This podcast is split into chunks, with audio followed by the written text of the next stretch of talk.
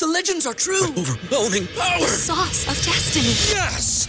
The most legendary sauce has arrived as McDonald's transforms into the anime world of WickDonald's. The greatest flavors unite in all new savory chili McDonald's sauce to make your 10-piece Wick Nuggets, fries, and Sprite ultra powerful. Unlock manga comics with every meal and sit down for a new anime short every week only at WickDonald's. Ba-da-ba-ba-ba, go! At participating in McDonald's for a limited time while supplies last. Mary redeemed a $50,000 cash prize playing Chumba Casino online. I was only playing for fun, so winning was a dream come true. Chumba Casino is America's favorite free online social casino. You too could have the chance to win life changing cash prizes.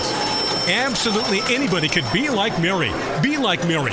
Log on to chumbacasino.com and play for free now. No purchase necessary. Void where prohibited by law. 18 plus terms and conditions apply. See website for details. The voice in the preceding commercial was not the actual voice of the winner. This episode is powered by PodDecks. PodDecks are unique interview questions and episode starting prompts in the palm of your hand. So, whether you're a new podcaster or existing broadcaster looking to grow your audience and have more meaningful conversations, you're going to want to check out PodDecks. Now, if you want to get 10% off your order right now, you can go to poddecks.com and type in coupon code. What's the code? Larry21. Yes, that's the code. Check out poddecks.com. Take your podcast to the next level.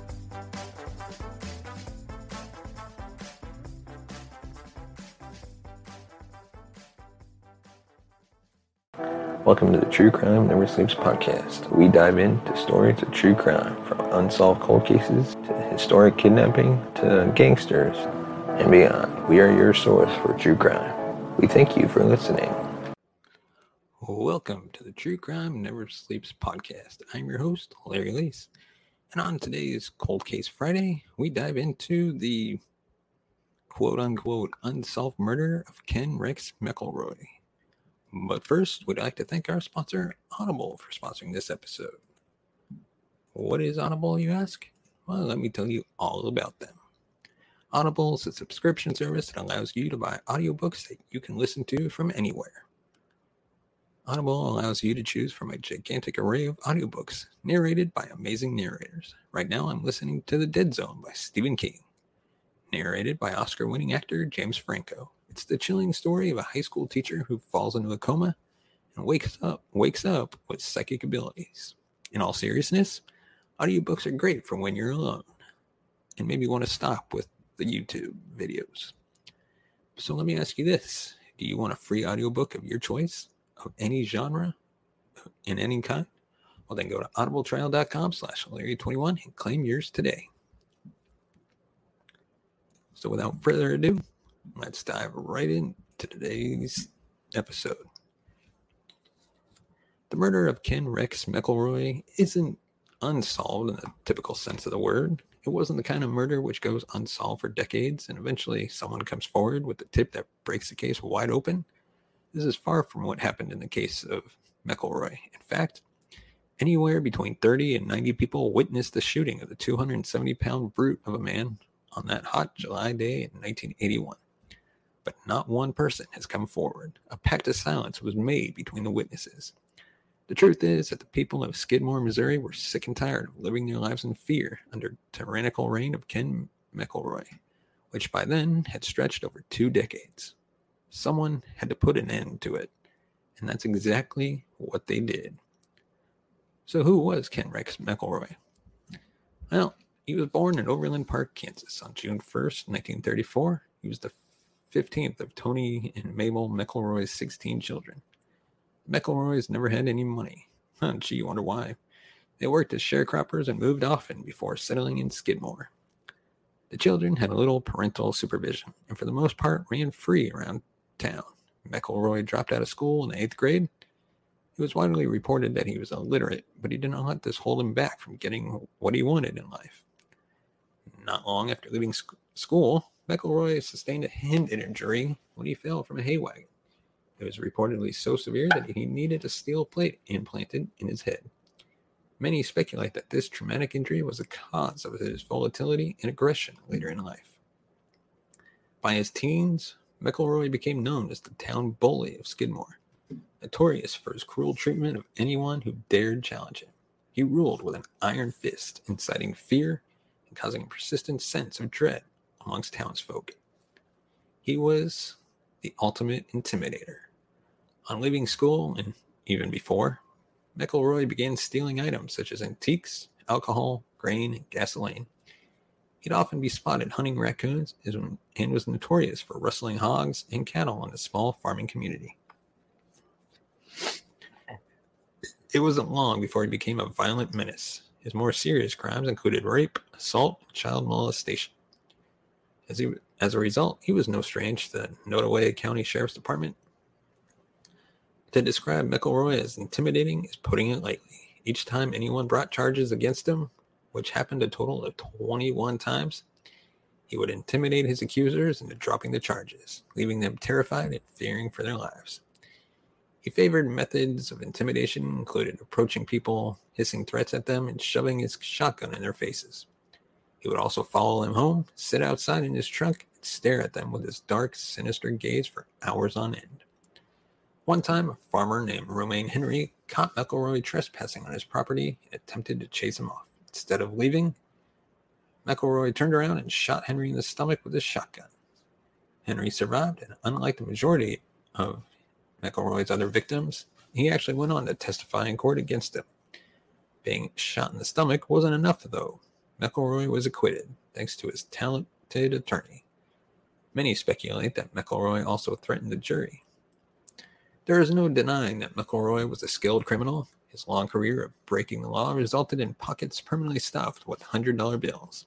Much of his cash, however, went to Richard Gene McFadden, his lawyer. McFadden was a highly skilled attorney who got McElroy off the hook time and time again. The more McElroy got away with it, the more it seemed as though he was exempt from the law. The townspeople resented the constant fe- feeling of anxiety McElroy's presence left them with. But even more frustrating was the ineptitude of law enforcement in the handling of the monster that terrorized them day in and day out. So we're going to talk about the many wives of Ken McElroy. Brace yourselves. This part is a roller coaster. McElroy pretty much got whatever he wanted. Women were no exception. However, most of his sexual affairs weren't with women, but rather underage girls, with whom he collectively had at least 10 children. As far as I could find, McElroy was married three times. His first wife, Sharon, was 15 when they met, while McElroy was at least 20. McElroy was hardly a loving husband and regularly beat Sharon. Eventually, Sharon and McElroy had two children. By the time the second child was born, McElroy found another girlfriend, Sally, who was only 13, while Ken was around 27. McElroy moved Sally onto the family farm with Sharon and their two children. Sally had three children with McElroy. Sharon had another two. McElroy soon bored of Sharon, Sally, and his seven children, and found another underage girl, Alice Wood, who is widely referred to as McElroy's second wife. McElroy moved out of his family home to be with Alice, but this relationship was no different from his previous ones. He abused Alice verbally and physically when she gave birth to their son. She moved out to live with her mother and stepfather in St. Joseph, the next town over from Skidmore.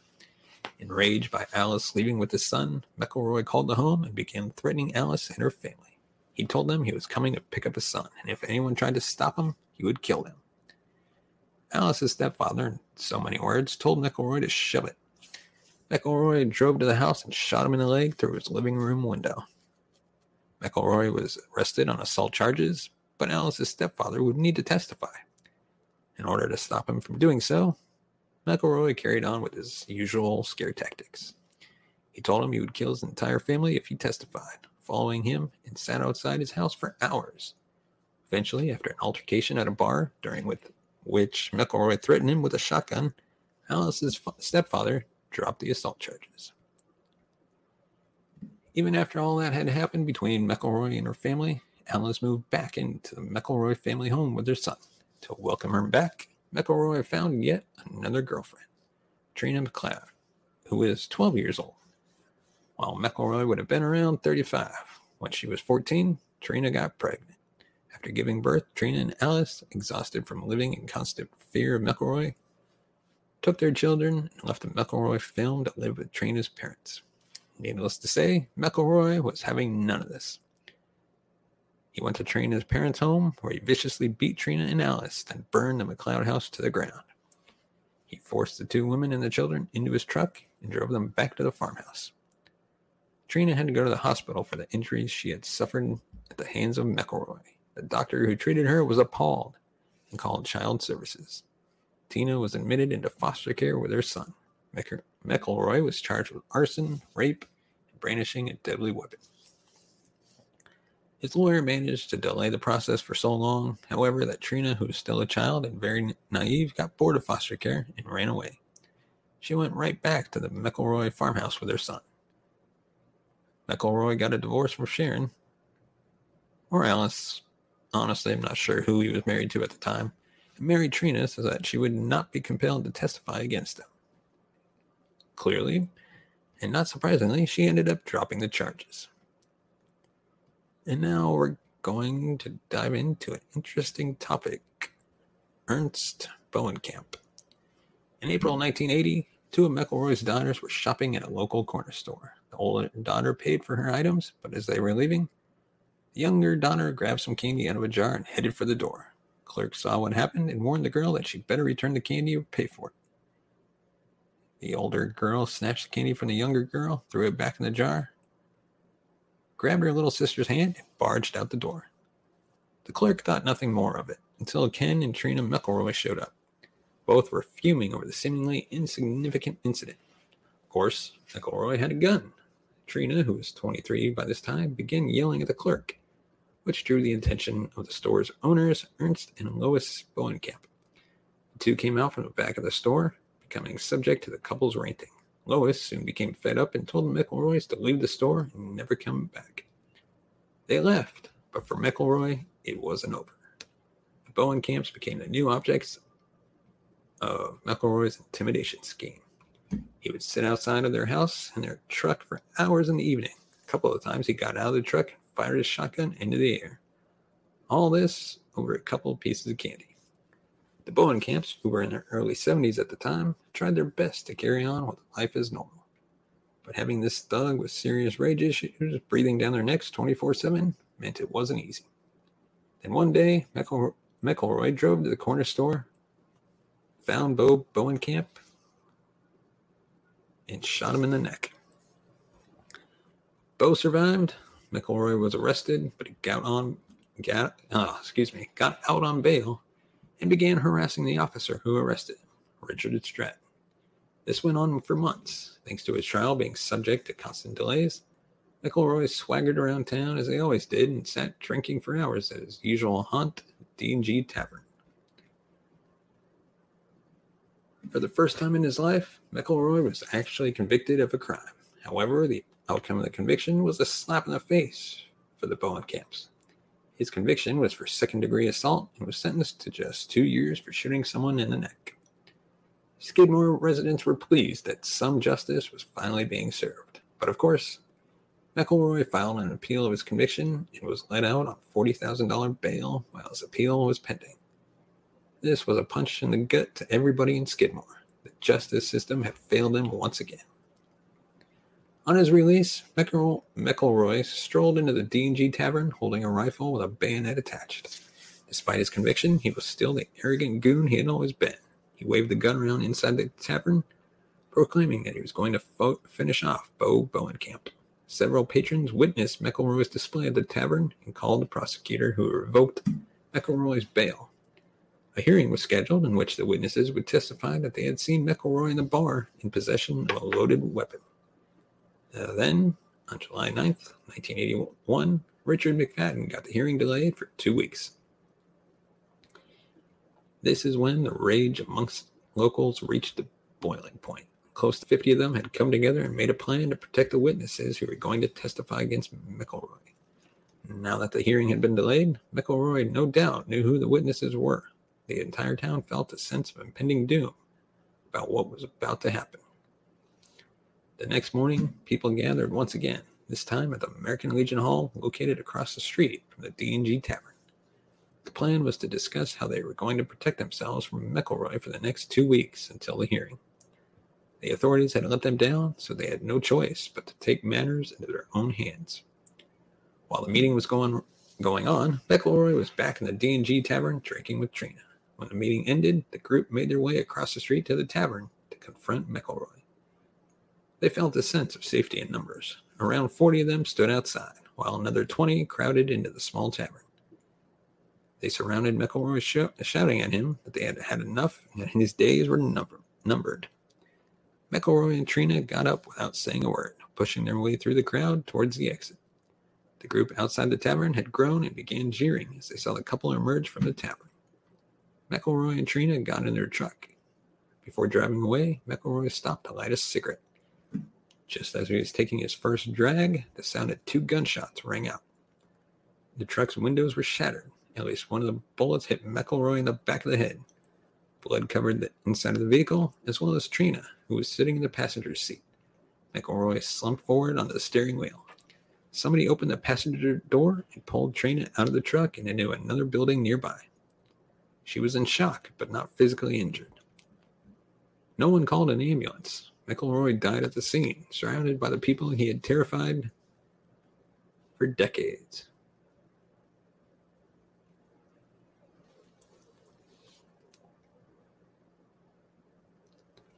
Investigators never got anyone to confess or give information about who had fired the lethal shot.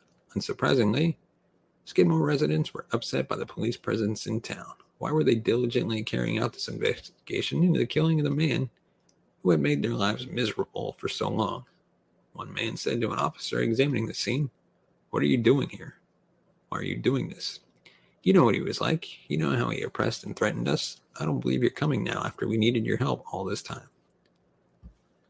Trina was the only person to come forward to investigators about who she believed had killed her husband. She had seen a man named Dell Clement standing across the street with a rifle, at which point she told Ken they need to get out of there because he was going to get shot, but it was too late.